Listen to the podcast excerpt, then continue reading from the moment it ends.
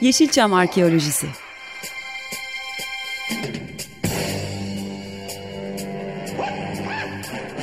Türk sineması ve Yeşilçam'ın besin kaynakları, emekçileri ve kıyıda köşede kalmış hikayeleri.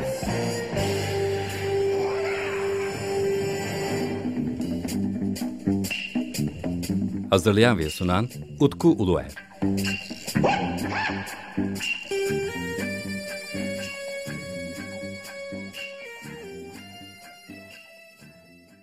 Yeşilçam Arküsü programından sizlere merhaba. Ben Deniz Utkuluyer ve bu bölümde yeniden konuğum Eriş Akman. Efendim hoş geldiniz.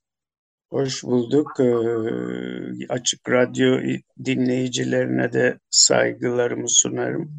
Biz de efendim sevgilerimizi sunuyoruz. Tabii bir minik açıklamayı tekrarlamak gerekiyor. Biz sizinle birlikte Zoom üzerinde kayıt yapıyoruz. Ve bu kayıt tarihimizde daha önceden kaydettiğimiz şeyleri yeniden kaydetmek zorunda kaldık ve 16 Kasım 2022 tarihinde de yeniden sizinle bu kayıtları yapmaktayız ve e, onları da önümüzdeki e, programlarda, önümüzdeki günlerde e, yayında dinleyicilerle buluşturacağız. Ben tabii tekrardan teşekkür ediyorum programa katıldığınız için ve rica ederim. Çok değerli sohbetler için. Çünkü şunun altını çizmek gerekiyor. Türk sineması üzerine araştırma yapan arkadaşlar varsa sanırım bizim bu sizinle yaptığımız programlar sırasında konuştuğumuz bilgileri çok az kitapta bulabilirler bence. Maalesef, maalesef e, Türk sineması e, yazılmış e, kayıt açısından çok çok zayıf. Yani kaçıncı programı yapıyoruz ama şunu da sormam gerekiyor. Sizin daha önceden vermiş olduğunuz böyle çok detaylı bir röportaj var mıydı? Yok bu kadar detaylı hiç olmadı. E şimdi, şimdi, er, şimdi Eriş Bey sizi yeni jenerasyon tanıyor çünkü siz bir şekilde belki de e, son dönemin en net olarak kült olmuş filminde oyna, yer aldınız. Kolpaçino demek istiyorsunuz herhalde. Aynen öyle Kolpaçino. Ben demek istiyorum. Ben siz deyin istiyorum aslında. Şimdi e, filmi ve e, Kutsal Damacana filmi e, son dönemlerin yani son 20 yılın yapılmış en iyi e, filmleri diyebilirim şahsen. Fakat Colpacino daha da ayrıcalıklı. Senaryosu mükemmel. Yani senaryosu mükemmel. E, yapımcılar e, Selin Altınel ve Şenol e, Şenol'un soyadı neydi bir dakika bakacağım. E, Şenol Zencir pardon. Şen, Şenol Zencir e, büyük fedakarlıklarla yaptılar bu iki filmi ve çok başarılılar bence. Yani son dönemde Türk sinemasına gelmiş en iyi yapımcılar diyebilirim kendileri için. E, çok titiz bir senaryo aşaması yaşamışlar ve de senaryo çalışmaları film boyunca da devam etti. Tabii burada ikinci bir e, kazanım film için, e, Colpacino filmi için e, başrol oyuncusudur. Yani Şafak Sezer'dir. Yani Şafak'ın e, katkıları neredeyse senaristler kadar büyük olmuştur. Çünkü bütün oyunları Şafak yönetti. Yani Colpacino filmindeki bizim oyunculuğumuzu Şafak yönetti. Şafak çok iyi bir oyuncu. Ne yazık ki birçok yanlış filmlerde ve e, dizilerde oynayarak bu yeteneğini köreltti ama e, Şafak çok büyük bir oyuncu yani ben, benim e, gördüğüm en iyi komedi oyuncularından biri. Yani komedyen değil Şafak. Şafak komedi oyuncusu. Onun için Şafak Sezer de senaryo çalışmalarına katıldı. Aslında hepimiz katıldık. Yani Aydemir Akbaş da çok büyük katkılarda bulundu. Ben de katkıda bulunmaya çalıştım senaryoya. Yani senaryo hala e, çekilmeyen sahneler için bir yandan devam etti yani. E, o açıdan e, şey oldu ve e, mesela bütün provaları falan hepsini Şafak yönetti. Hmm, Figüranlara bile prova yaptırdı Şafak. Yani o, o zaten filmde görüyorum onu. Yani hiçbir filmde figürasyon bu kadar titizlikle çalışmamıştır herhalde. Onun için yani e, ne yazık ki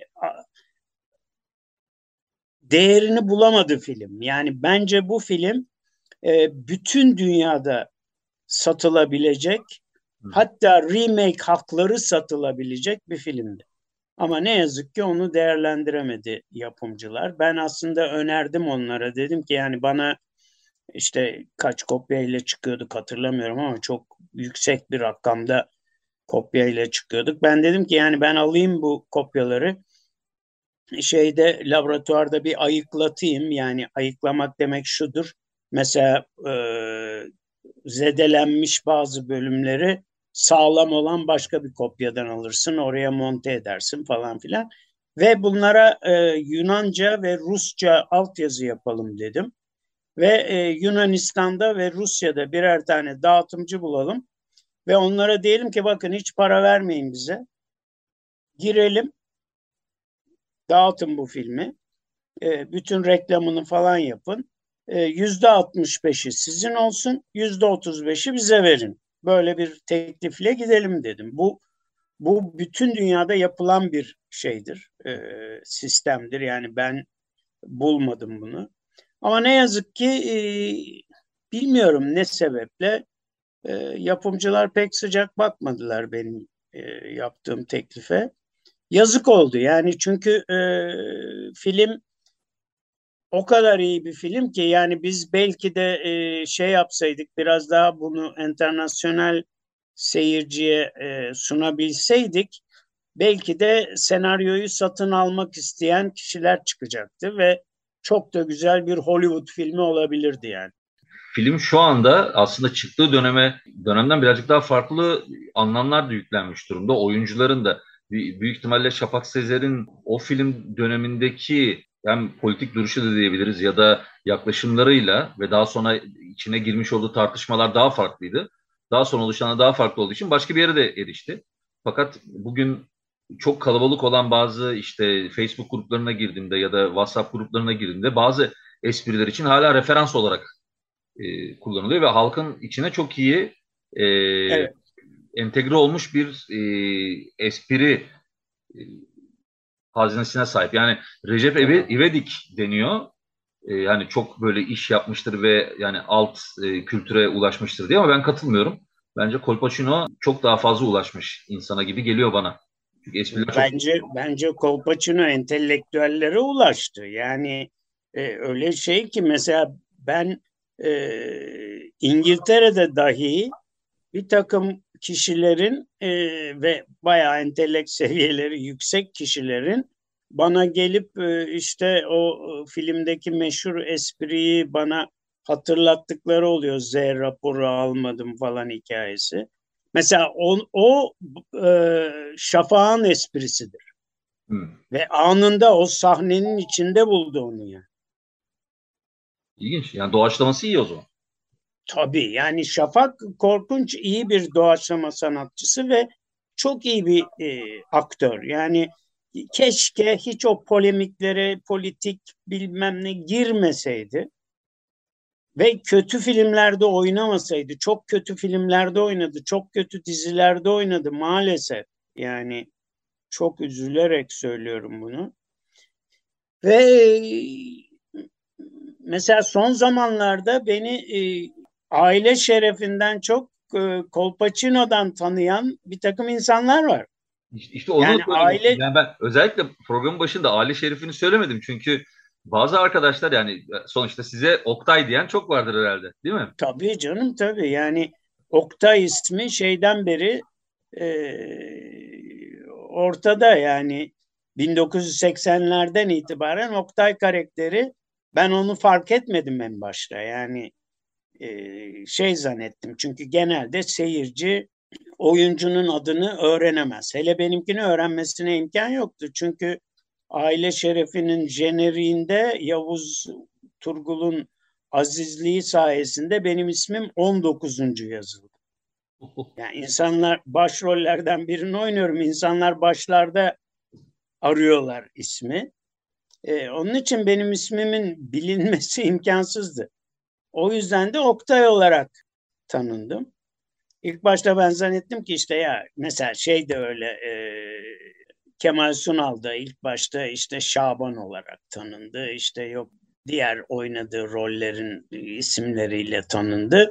Yani Kemal Sunal olarak tanınması çok sonraya gelir. Yani 70'lerin o sonuna doğrudur Kemal Sunal olması. Televizyonların hatta televizyonların çıkması Kemal'in isminin daha yaygınlaşmasına sebep oldu. Özel televizyonlar. İzleme alışkanlığıyla ilgili de bir şey var. Yani 1990'larda ve 2000'lerin e, ilk 10 senesinde insanlar daha çok televizyon seyrediyordu. Evet. 2010'lara doğru yani 2000'lerin son son 2-3 senesinden itibaren insanlar sinemaya gitmeye başladı. Sinemalar daha iyileşti. Koltukları çok daha rahat oldu. İşte projeksiyonlar düzeldi falan filan falan ve sinemaya gitmeye başladılar. Şimdi o televizyon seyreden e, izleyici hala televizyon seyretmeye devam ediyor. Bugün dahi.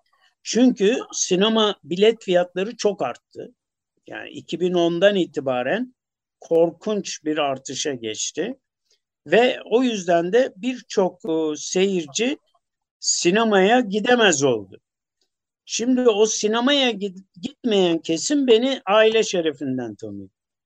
Hmm. Ama sinemaya giden kesim ve sonrasında da işte e, internetten falan film izleyen, beğendikleri filmleri izleyen kesim ise beni Kolpaçino'dan tanıyor. İkisi eşit mi? Hayır. Aile şerefinin e, kitlesi çok daha büyük. Tabii, tabii. Milyonlar yani. Tabii ama e, şey hani sonuçta Kolpaçino filmi de bayağı izlenmiş. Ben geçenlerde bakıyordum. İnanılmaz bir aklıma ulaşmış. YouTube'da. Yani Şimdi inanılmaz. şöyle Kolpaçino'nun ve Kutsal Damacanı'nın şanssızlığı hep ben Şenol'a onu söyledim. Şanssızlığı şudur. Sinemada oynadığı zaman e, değerini elde edemedi. Doğru. Yani Kolpaçino'yu seyreden en fazla 600 bin kişi falandır. Kutsal Damacana daha da azdır. Ama sonra sinema vizyonu bittikten sonra seyreden sayısı çok çoğaldı. DVD'lerle işte internetle bilmem neyle e, milyonlara ulaştı. Yani hatta katladı. Şu anda YouTube'da da bilmiyorum kaç kişide ama yani eminim ki yine birkaç milyon vardır herhalde. Bir dönem işte korku filmleri ve bazı filmleri tiye almakla ilgili böyle bir yani korku filmleri çok fazla satmaya başladı. İnsanlar bu, bu muazzam furyadan çok fazla etkilendiler. Eğer böyle bir dönem varsa bence Kutsal Damacana da hem eskiye atıfta bulunan hem de yeni durumu da tiye alan çok güzel bir aslında şey e, komedi filmi bence. Gerçekten evet. de birinci sanırım, birinci Kutsal Damacana yani, öyleydi. Yani Ondan sonraki kutsal damacanalar ne yazık ki benim oynadığım mesela e, İtmen. Hı. Ne yazık ki e, birinci kutsal damacana kadar iyi bir senaryoya sahip değil. Yani evet. şeyde de mesela e, Şafak'ın e, rolü çok büyüktü. Yani Kutsal Damacana İtmen'de de e, çok büyüktü. Oyunlarda bilhassa. Bir de e, Kerata senaryoda benim karakterimin adını da Eriş koymuştu. Bütün böylece herkes gerçek adımı da öğrenmiş oldu. Mesela bazen e, yürüyüşe çıkarım ben işte şey Eminönü'ne falan giderim eski İstanbul'u falan gezerim. E, köprüden geçerken falan boyacı çocuklar Eriş Bey falan diye bağırıyorlar. Bağırıyorlardı yani. Evet. Aile şerefiyle ilgili geçenlerde şimdi bizim Kadıköy Marif Koleji ve e, Kadıköy Anadolu Lisesi mezunlarının bir dergisi var Martı diye. Çünkü biz kendi bizim amblemimizde Martı olduğu için biz kendimize Martılar deriz. E, Martı dergisi benden bir yazı istedi. O aile şerefiyle ilgili bir yazı istedi ve o yazıyı yazarken aklıma bir olay geldi. Bu 1982 veya 81 senesinde geçen bir olay. bir gün Londra'dan bunu anlatmak isterim eğer mahsuru yoksa sizin için. Yok canım o, bunun için yapıyoruz zaten programı. Şimdi e, 19 o senelerde e, in, Londra'dan e, İstanbul'a az uçak vardı. Yani günde bir uçak falan vardı. İşte haftanın üç günü British Airways uçardı. Haftanın üç gününde Türk Hava Yolları uçardı. E, ve tabii dolu uçarlardı. Yani yer bulmak çok çok zordu. E, ben çok acil Türkiye'ye gitmek zorundaydım. Hatırlamıyorum niçin. E, acentam yani seyahat acentam Pan Amerikan uçağında bana yer buldu. Yani Pan Amerikan'la ben Frankfurt'a gidip Frankfurt'tan e, başka bir Pan Amerikan uçağıyla çünkü onlar böyle 3-4 tane dünyayı dolaşan e, şeylerdi, rutları vardı. Başka bir Pan Amerikan uçağıyla e, İstanbul'a uçacaktım. Neyse Frankfurt'ta da 3 saat falan bir ara veriyordu. Frankfurt Havaalanı da yeni yapılmıştı. O zaman çok güzeldi. Mağazalar, sinema salonları falan olağanüstüydü. Oldukça ben de dolaşıyorum. E, uçağa da işte ne kadar kaldı? En fazla bir saat falan var uçağın kalkmasına. Birden Oktay diye bir biri bağırdı. Ben hiç üstüme almadım. Yani unutmuşum bile ben Aile Şerefi filmini o zamanlar. Yani değil kendi karakterimin adını hatırlamak. Ama ha bir Türk diye döndüm ben şeye. Bir baktım birdenbire üzerime bir ordu geliyor. Yani belli ki aralarında o mu değil mi falan diye tartışmışlar. Vallahi o diye bir kız çığlık attı ve birden hepsi etrafıma aldılar. imza isteyenler, ona yanağımı okşayanlar, öpenler, sarılanlar falan filan. Bütün Almanlar ve yabancılar da ulan kim bu herif diye bakıyorlar. Tanıyamıyorlardı. Ondan sonra neyse e, zar zor kendimi uçağa attım. O sırada uçağa çağırdılar, açıldı kapılar. Ondan sonra uçağa attım. Uçakta da aynı şey devam ediyor. Yani e, çünkü bazıları o kişilerin onlar da şeye bindi, aynı uçağa bindi.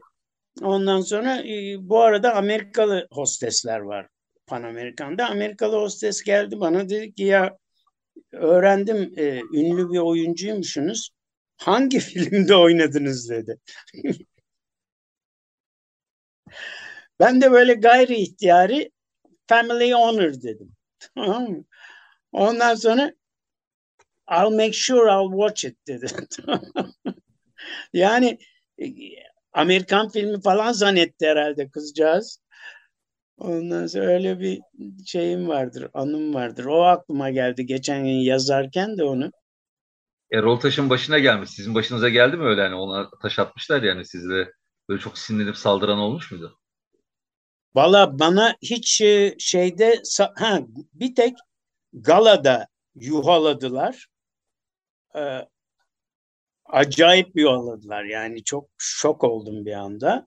Ondan sonra Allah'tan Süleyman e, Süleyman Turan e, o sunuyordu galayı. Süleyman Turan e, susturdu herkesi ve dedi ki yani yuhaladığınıza göre demek ki çok iyi bir oyuncu arkadaşımız dedi. Ondan sonra alkışladılar. E, bir tek o onu o yuhalamayı yaşamıştım. Fakat Trabzon'da e, benim annemin köyü, annem o zaman köyde yaşıyordu. Annemin köyü bütün köylülerle birlikte sinemaya gitmişler beni seyretmeye. Tabii küfürün bini bir para bana. Bizim köylü çocuklar, gençler dayanamamış ve dalmışlar küfür edenlere. Büyük olay çıkmış. Karadeniz'de öyle küfür müfür edilmez yani. İyi ki silahlar konuşmamış yani. İşte bu yaptığını Oktay yapmaz hani diye kullandığımız bazı şeyler olmuştur yani. bir sürü deyimler var. Ben ekşi birisi bana sonra 80 yok 90 yok hatta şey daha geç 2000'lerin başında bir hayranım beni Facebook'tan buldu. Ondan sonra iletişime geçti. O bana dedi ki ekşi sözlüğe bakın dedi. Bir açtım ekşi sözlüğü inanamadım yani. İnanamadım şeye. Dedim ki o zaman evet film kült olmuş. Yani. E, aile şerefinin Münir abilerin evi yani Münir abinin Adile ablanın evi e, Kedili Ev diye biz bilirdik. Onu arıyordu. O zaman benimle temasa geçmişti. İşte ben beş aşağı beş yukarı hatırladığım kadarıyla çünkü Kadıköylü olduğum için bir de Çamlıca'yı, Acıbadem'i falan bilirim. Yel Değirmeni'nde e, benim çocukluğum geçti. Ondan sonra e, ona tarif ettim ve buldu onu Kürşat sonra. Ne, ne taraftaymış ev peki? Efendim? Evi hatırlıyor musunuz şu anda ne tarafta olduğunu? Ben de sorayım o zaman. Şeyde bağlar başında. Bağlar e, Kısıklı'da pardon. Kısıklı'da ve eski halini ve yeni halinde yayınladı bir yerde. Onu kontrol Bana da gönderdi hatta e-maille. Bir şirket olmuş yani orası. Restore etmişler. Hı hı. Yani tanımaya imkan yok yani o eski. Yani oraya kedili ev derdik çünkü sahibinin çok kedisi vardı. Bütün kedilere bakan bir hanımefendiydi. Çok tonton bir hanımefendiydi.